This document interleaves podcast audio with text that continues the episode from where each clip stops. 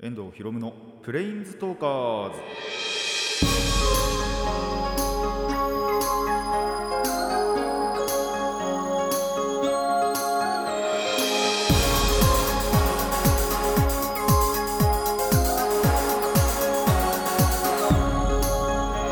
ラジオの前の皆さんこんにちは。遠藤博夢のプレインズトーカーズパーソナリティの遠藤博夢です。この番組はマジック・ザ・ギャザリングのプレインズウォーカーたちがさまざまな使いや旅できるかごとくさまざまな話をしようという番組です。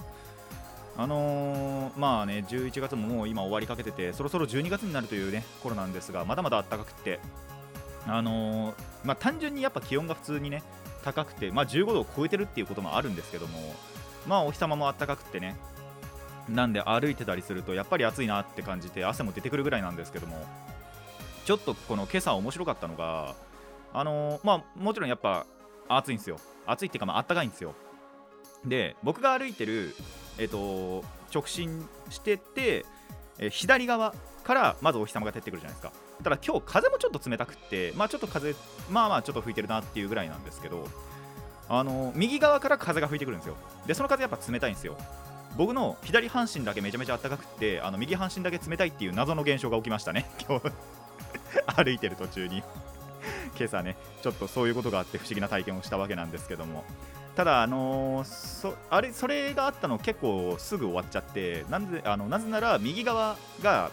えー、とちょっと壁でね、えーなって、えー風が通らなくなったから。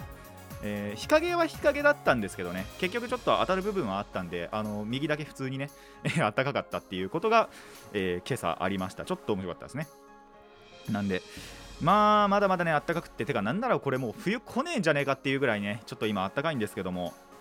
なんかそういう時ってどうなんでしょうね。反動がでっかくて1月2月とかで死ぬほど寒くなるのか。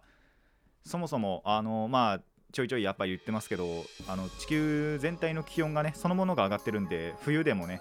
まあこれぐらいってことはないにしても、えーいつもよりはね、まあ、あのてかこれからどんどんやっぱ暖かくなっていってしまうのかっていうところはあるかもしれませんがまあでもやっぱね冬には冬にしかできないこともありますからね。僕は割と冬別に嫌いじゃないんでね、えー来るなら来てほしいなっていうところではあるんですけども。まあそれをねあのー別に地球に行ったところでちょっとあの聞き届けられないような 願いではあると思うので、えー待ちたいなと思います。まあそれに伴ってねやっぱり乾燥してきたりなんだりで、あのー体調は崩すこともあるかもしれませんしまああと僕ちょっと前も言いましたけど乾燥肌なんでねガッサガサにならないようにケアはしていけたらなと思ってます。皆さんもねぜひケアはね怠らないようにしてください。もう静電気バッチバチで猫にも嫌がられますからね。昨日とかまあそれで遊びましたけどもまず猫撫でて体撫でてでやっぱ毛がねすごいんでそこで電気が溜まるわけですよ。でちょっと電気溜めてあの耳に触るとやっぱりパチンっていくんでそれで嫌がられるっていう。23回やって嫌がられたかな。っていうこともあるんでね、えーそういったところのケアはね怠らないようにしましょう。それではラジオを始めていきたいと思います。遠藤ひろむのプレインズトーカーズ。今回もレッツプレインズトーク遠藤ひろむの。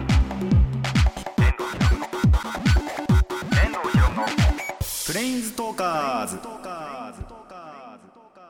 改めましてこんにちは。遠藤ひろむですというわけで妖怪の紹介からいくんですがえ今回紹介するのは天の弱ですね漢字では、えー天天気の天に、えー邪悪の邪、えーそして鬼と書きますで天の弱なんですけどもまあ、なんで鬼として数えられることもあれば、まあ、普通に妖怪としてね数えられることもある、えーそんな妖怪なんですがえっとさまざまなね民話とか、まあ、お話とかに同情する、まあ、結構日本古来結構ま昔からいる、えー妖怪ですね。え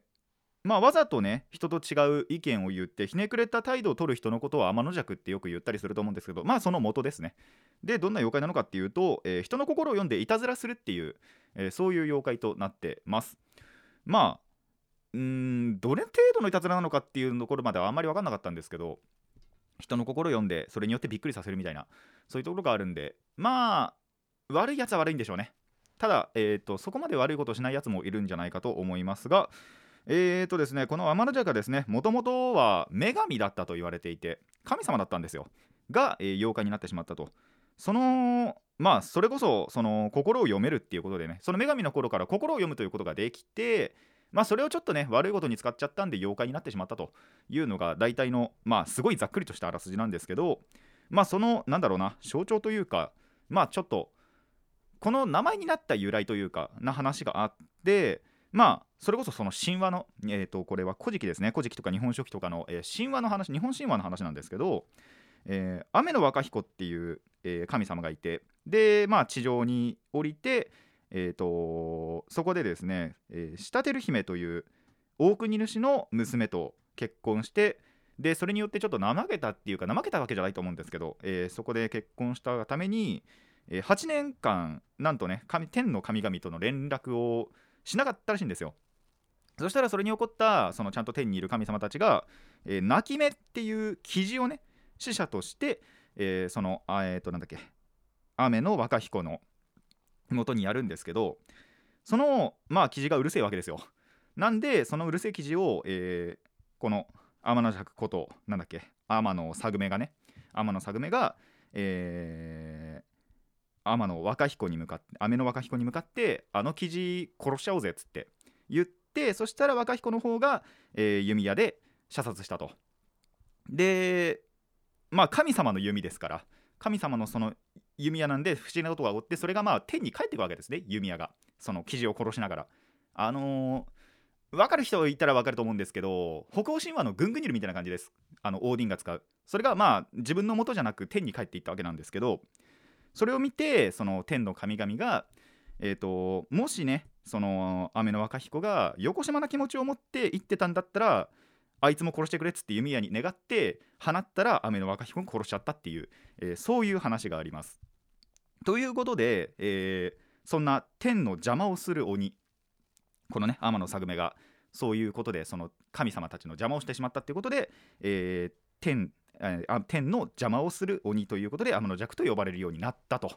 いうのがエピソードもあります。ただね他にもねいろいろあのーエピソードあると思うのであと地域によってもねやっぱりこれエピソードいろいろ違うらしいんですよ。でちょっとここでね紹介するとそれこそ長くなっちゃうんで他にもあのいろんなねお話がありますよっていうことだけは、えー言っておこうかなと思います。皆様のねまあいろんな妖怪で言ってきてますけども、えー地域それぞれの伝説ありますのでその地域の伝説皆様それぞれのね、えーと住んでる場所の、えー天の弱の伝説もぜひ調べてみてください。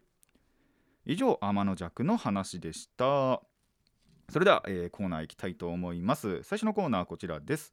アニメの話。はい前回もねえっ、とじいさんばあさん若返るというまあツイッターえっ、とピクシブかから発祥した漫画のお話をしたんですが、えー今回するアニメも、えー、ツイッター連載からなんとねアニメ化まで行ってしまったという、えーアニメのお話をしたいと作品か作品の話をしたいと思います。今回紹介するのはですね、えー先輩がうざい後輩の話という、えー作品なんですけど、えーこの今のね2021年の秋クールっていうのかな？で、えーアニメ化してるのでぜひね気になった方は見てみてほしいなと思います、えー原作はですね、えー、しろまんた先生という、えー人が、えー、ツイッターで連載したのをきっかけに。でそこからですね、えー後にピクシブにもやっぱり同じもの全く同じものを要はそのツイッターとピクシブとで同時に上げてたって感じなんですけどで上げてでそれがやっぱりもうコミックスにもなって評価評価評価されてコミックスにもなってそして今ねこうやってアニメ化もしているという、えー作品となっています。で、えーどんな話かっていうとまあそれこそね、えー会社の本当に一つの会社の先輩と後輩の関係である、えーまあ、武田先輩とそして後輩の五十嵐ちゃんがを中心にその会社の模様とかまあそれぞれねプライベートなんかも、えー描いていくそんなガチの日常の話です。あの前回のじいさんばあさん若返るはちょっとやっぱりその若返りっていうファンタジー要素あったんですけどもうこっちは完全に何もそういうファンタジーのないマジな、えーリアリティのある日常となっています。で本当にねそのプライベートシーンとかももちろんあってですねまあどっちも面白い本当に。あのちょっとしたなんだろう恋愛模様なんかもちょっと書かれたりしてそれこそその武田先輩っていうのがね先輩がうざい後輩の話なんで後輩のその五十嵐ちゃんがまあなんだろうな中心っていうか話の視点にはなってくるんですけどから見てその武田先輩っていうのはすごいちょっかいをかけてくる。まあそれもちゃんと理由があってあのー武田先輩すごいがたいがいいんですよ。で逆に五十嵐ちゃんは本当にそのめちゃくちゃ身長ちっちゃくて本当に小学生ぐらいの身長でまあからかわれることがあると。それをまあからかってるというかそういったところで。ただそれちゃんと面倒見もよくってそういった部分も含めてまあそのうざいとはね思ってはいるんですけど、まあ、気にはなっちゃうっていうところもあってまあそういう美恋愛要素がね、えーあったりするのがいいところだなと。でしかもこれあのー僕どっちかっていうともう一つのペアがあってそのここのねもちろんその武田五十嵐ペアも好きなんですけど、えー桜井風間ペアっていうのもあって桜井さんと風間さんって、まあ、会社の同僚がねいてそこの関係もねすごいいいんで、えーぜひね皆さんどちらが好きかまあそれ以外のペアもあるのでぜひねいろんなところのペアを探していただきたいなと思います、えーただのカップリング中です。えーとですね。でプライベートシーンももちろんあそうあって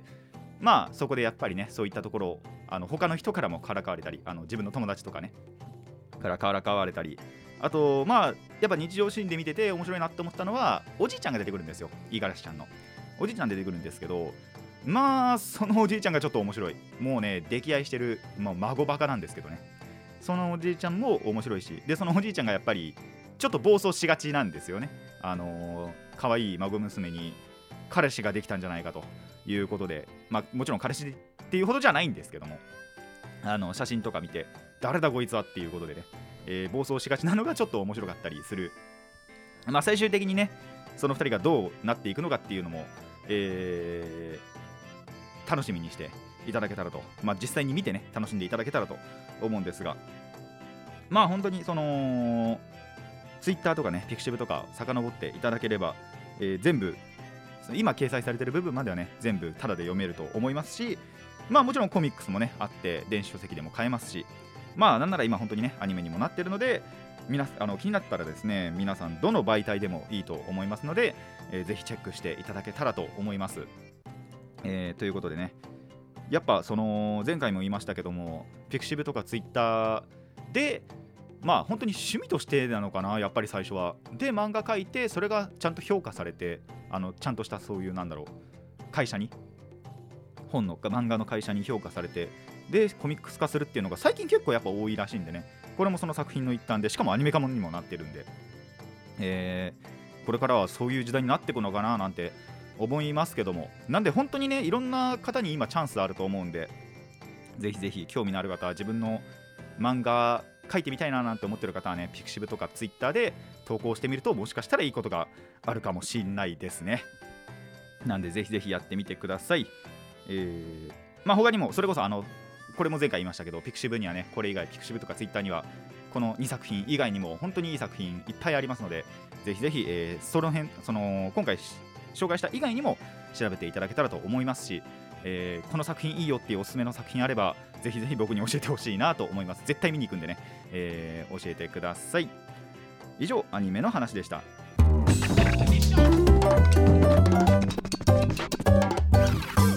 遠藤ひろむのプレインズトーカーズ。続いてはこちらです。タイミングの話。はい最近ですね、えーとタイミングに嫌われているという話をねまずはしていこうと思います、えーまずはね、えー僕がツイッターでちらっと話した卓球の話なんですけどえっ、と前回の収録後かな？に卓球をしようと思ったんですよ、久しぶりに。で友達を前日から誘ってあの収録後に行ったわけなんですけどそしたらちょうどいつも使ってるところがその日と次の日が使えないって言われてまあ出向いたのになっていう話なんですよ。でできなくって。で3日後あだからその2日後か。には使えるってなったんですけどその2日後ちょうど僕バイト重なっちゃったんでそれは無理だなと思ってえー、未だに卓球ができてませんと。ちょっとまたねいつか、えー声をかけてねやりたいなと思ってるんですけど。えーとなんでねその日はもう現地に向かってできなかったんで、えー友達にちょっとゲームとかもね教えてもらいながら、えー最終的にはカードゲームをするっていうするために、えー家に行くっていう、えいつもの日常になりました。結局ねそっちになるっていうことがあったんでまずそこでタイミングが悪かったのが一つとでそことは全く関係なくですね、え温泉に行ってきてえっ、とまあ普通に純粋に癒されたかったっていうのとあれですねえっ、と安かったんですよその週で。安かったんで、えー温泉入りに行って。でやっぱそのどの湯船にどのタイミングで浸かりたいっていうのは結構あるじゃないですか。で僕そのこの湯船最後に入りたいなって思った時まあ最後じゃなくてもよかったんですけどちょうど入りたいなって思った時にちょっと人いっぱいでね入れなかったんですよ。てかまあ入れなくはなかったんですけどさすがにあのいっぱい入ってる中にちょっと入りたくないなって思ったんでもうちょっと人が減ったらにしようって思って他のやっぱり湯船いろいろあるんでそれに使って、まあ、ちょっと最後ぐらいさすがに浸かろうって思ったら、まあ、最後もちょっと人いたっていう。さすがに最後は浸かりましたけどね、えーでただその温泉が最後浸かりたかったのがあの炭酸のお風呂なんですね。でもともとなんだろうその炭酸がそのものが入ってるお湯がパッてあるんじゃなくてなんだろう後から注入してるタイプというかちゃんとそのなんだろう排出口みたいな炭酸の排出口みたいなのがあってでそこからまあ炭酸を出してるわけですよ。二酸化炭素ガスじゃないんですけどちゃんと炭酸をねやってるっていうお風呂なんですけどたまにそこにそれを独占する輩がいるわけですね。じいさんが。本当に。もう炭酸来なくって。でそれをやられると。炭酸来なくって。もう要はただのぬるいお風呂なんですよ。っていうのがあったんでそういうのもその見計らって入ろうと思ったらまあ結局微炭酸で終わったっていうねことがありました。ちょっとあれは本当にやめてほしいなと思ったんですけどね、えーそれぐらいちょっとタイミングに嫌われてましたと。そのお風呂でさえ。まあ他のところでね癒されたんでその分は良かったんですけどあの身体心身的ストレスがね 心のストレスがねざけんじゃねえよっていうことは思いながらえー、とですねやっあのお風呂には入ってましたね。まあ体そのものは癒されたんで良かったんですけども若干のストレスをね、えー、1%のストレスを抱えて帰るっていうことは、えーありましたね。でまあもう一個、えー言うんですけどその買い物したいものがちょうどなかったっていうお話ですね。あのまあ業務スーパーの話をちょいちょい最近するようになったんですけどあのその時はですねスパゲッティも買いたかったんですよ。あの乾麺のねパスタを買いたかったんですけどあのパスタって皆さんご存知か分かんないんですけどえっと直径が違うじゃないですか。ミリ数が違ってあの違うのがまあまあそれこそ売ってて。でそれによってその茹でる時間と、えっと食感が全然違うんですよやっぱり。あの細ければ細いほどまずその茹で時間はすごい少ないしえっとまあ噛み応えって言っちゃあれなんですけど太い方がえっとなんだろう茹で時間は長いちょっと長いけどまあ噛み応えはあると。ただその中間ぐらいやっぱ1.6ミリって正義なんですよ。1.6から1.7ぐらいって。正義なんですけどそれを買おうと思ったらそれちょうどないっていうねことがあったりして。いや1.6買いたかったなっていうのが悔いがあったのと。でもう一個ですねあのプリティストアっていうプリキュアのねあの専門店プリキュアグッズの専門店に行った時にやっぱそこでもねちょうど、えー買いたいキャラのグッズがなくておいおいおいってなったんだよねなったなって思いますね。それこそプリティストアって地元になんかあるわけなくて横浜まで行かなきゃいけなかったんでちょっとねそこまで行ってなかったっていうのはショックでかいですね。まあそれでもしょうがなくって発売から1週間経ってたんですよ。で残ってるのもあったんですけどちょっとそこ推しじゃなかったんでまあ推しがねまた再販推しっていうかあの推しのシリーズですね。あのそこの推し1の推しはもう買ってあるんで、えーそうじゃないですね。あの推しシリーズのねスタプリのね、えーグッズあと1人セレーネだけ足りなかったんでそのセレーネが売り切れちゃっててね、えーまたね再販したら買いに行きたいなと思います。ただタイミング悪い話ばかりじゃなくまあそれこそちょっと前後して温泉に行った話に戻るんですけども、えーまあそれはそれでその安い日っていうのを知ってたんで安い日に行ったんですよ。そしたらちょうどクーポン配っててなんとね12月末までめちゃめちゃ安く入れるっていう クーポンをもらったんで、えーこれからはねちょっと本当はだから月1で行こうと思ってたんです。その月に1週間だけえっ、と安いっていう日が安くなるっていう日があるんでもうまあ月1その日その週だけ狙っていこうかなって思ったらなんと毎日行けるようになっちゃったっていう。まあその週よりは100円高いんですけど100円しか高くないんで逆に言えば。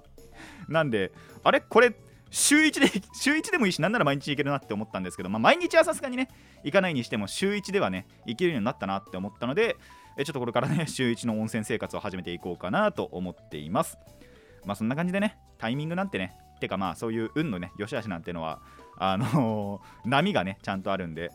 えーこれからもねまあいい時もあれば悪い時もあるっていうのはね教訓にしてこれからも生きていこうと思います。皆さんもねぜひこれは教訓にしていただきたいなと思うので運はね良い日もあれば悪い日もあるっていうのを、えー 心に刻んで生きていてください。以上タイミングの話でした。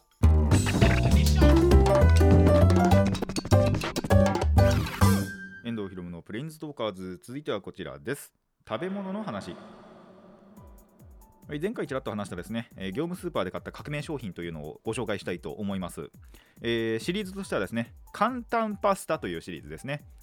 えさっきスパゲッティ買えなかったって言ったんですけどそれとは別の商品です。あのー乾麺じゃない要はその 500g とかね入ってるやつじゃなく、え1食分のスパゲッティの商品があってまあそっちが買えなかった分あれ？これやばくね？って思った、えー商品なんですけどまあ普通スパゲッティそのそれこそ乾麺茹でるときってまあまずえっとまあ全部インスタントで済まそうかな。まあソースを作るか、まあ、そのソースを温めるじゃないですか。でスパゲッティ茹でるじゃないですか、えーフライパンっていうかえっと鍋か。がこの時点でまあ2つ1つか2つか必要になりますと。でえーざる、えー茹で上がったらざるに取って湯切りしてで皿に盛ってソースかけて、えー食べるじゃないですか。この工程をね、えーだい8割カットするっていう商品があったんですよ。すげえと思ってこれ、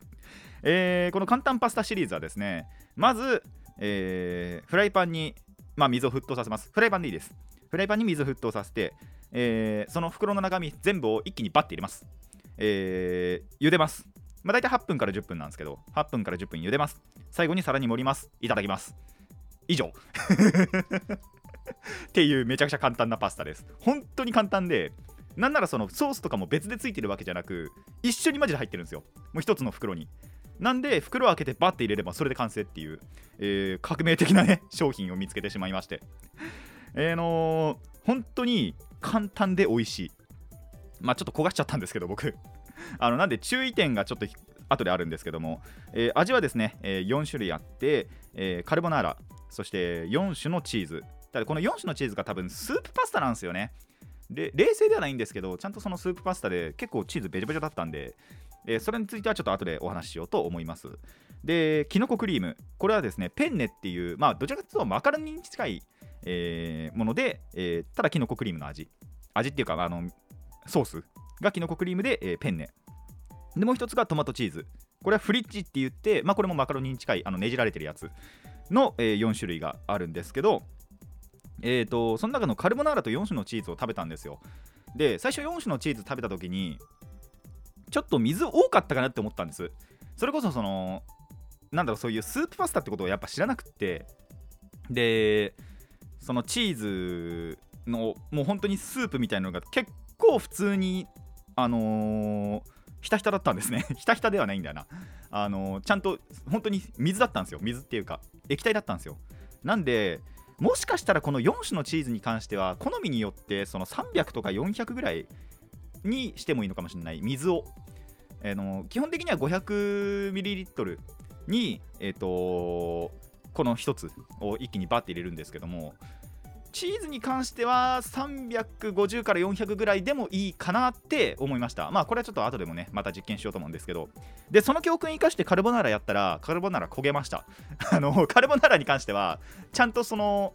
粉っていうかあの要はスープスープじゃねえわ。クリーム？なんだ？ソースになる部分が多分ちゃんと反応するんですよね。であのドロッとするはずなんでえこれを350とか400にしちゃうと、えー水がなくなって焦げます。なんで気をつけてください。僕焦がしました。あのチーズの方で300から400ぐらいでいいかなと思って350でやったら焦げました。なんでね、あのカルボナーラは500でやってください。多分その方がいいです。でもそれでもちゃんと要はそのソースになって多分べちゃべちゃ感とかなくなるんで、えーその点はですね湯切りとかが必要ない。でその別々にソースとかも温める必要がないっていうのが、えーもうで直接皿に盛れるっていうところが本当にね革命的なものなんで、えーぜひね見かけたら買ってそして食べていただきたいなと。で僕はそれこそそのペンネとかフリッジっていうのを食べないんで、えーキノコとトマトを買わなかったんですけどまあ、えーそれがお好みという方はですねこのキノコとトマトのあのもう2種類ありますのであとこれ業務スーパーでしかね売ってないはずだよな。あ、まあ、他で見たことないんで分かんないんですけども、えー業務スーパーで売ってますのでぜひねお近くの業務スーパー行っていただいてもし見かけましたら、えー買ってそして食べていただきたいなと思います。本当に簡単に作れるしねあのーしかも美味しいんでぜひぜひチェックしてみてください。以上食べ物の話でした。遠藤ひろのプレインズトーカーズそろそろお別れの時間になってまいりました、えー最後の紹介したスパゲッティですね、え2人前で178円かっこ税抜きです。なんでコスパ的にも結構いいのかなって思いますね。あのレストランとか行くよりも断然安いんじゃねえかな。多分。半額以下だと思いますけどね。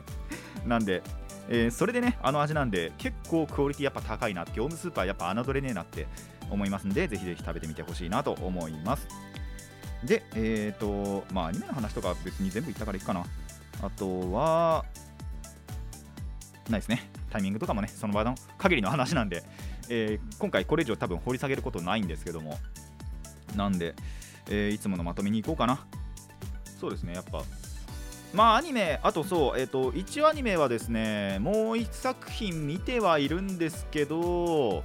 紹介はしなくていいかな。まああんまりねやっぱそのアニメの紹介とかだけしすぎてもしょうがないなと思うんで。一応見てるのはですねあの異世界食堂2、まあ、異世界食堂の第2期を見てはいるんですけどあの言えることと言ったらとにかく食べ物が美味しそうっていうぐらいなんで 食べ物美味しそうだしキャラ可愛いしみたいな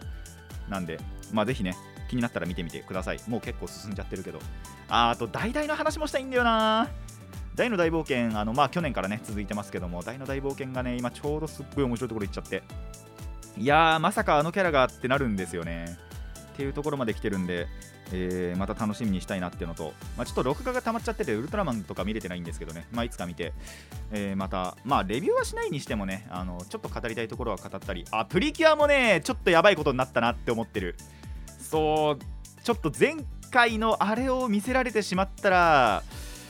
あのペアは好きにならざるを得ないっていうちょっとねところも来たんでね。あーどうしようプリキュアの話次回しようかな。そうだしようと思ったんだよな本当は。まあちょっと今回はねその辺の話になっちゃったんで、えープリキュアの話できなかったんですけどちょっと次回しようかなって思いましたね。まあちょうど2話続き3話続きかな？とかで、えー続く話にはなってるんで、えーその辺の話もできたらなとは思っていますが。まあ何せよね今回は話は今回の話で、えしたんでまあとにかくね、えー先輩がうざい後輩の話まあ異世界食堂2紹介はしてないですけども、えー異世界食堂2と、えーこの業務スーパーの簡単パスタっていうのはぜひぜひチェックしていただきたいなと思います。この番組ではお便りを募集しています。疑問や反論意見はもちろんのことリクエストも募集しております。どのお便りもラジキャスネットのメール送信フォーム、えー、ツイッターそして匿名の場合はマシュマロまでお寄せください。たくさんのお便りお待ちしています。未だに来てない、えー、それで今回ここまでといたしましょう。遠藤ひろむのプレインストーカーズ。ここまでのお相手は遠藤ひろむでした。また次回もレッツプレインストーク。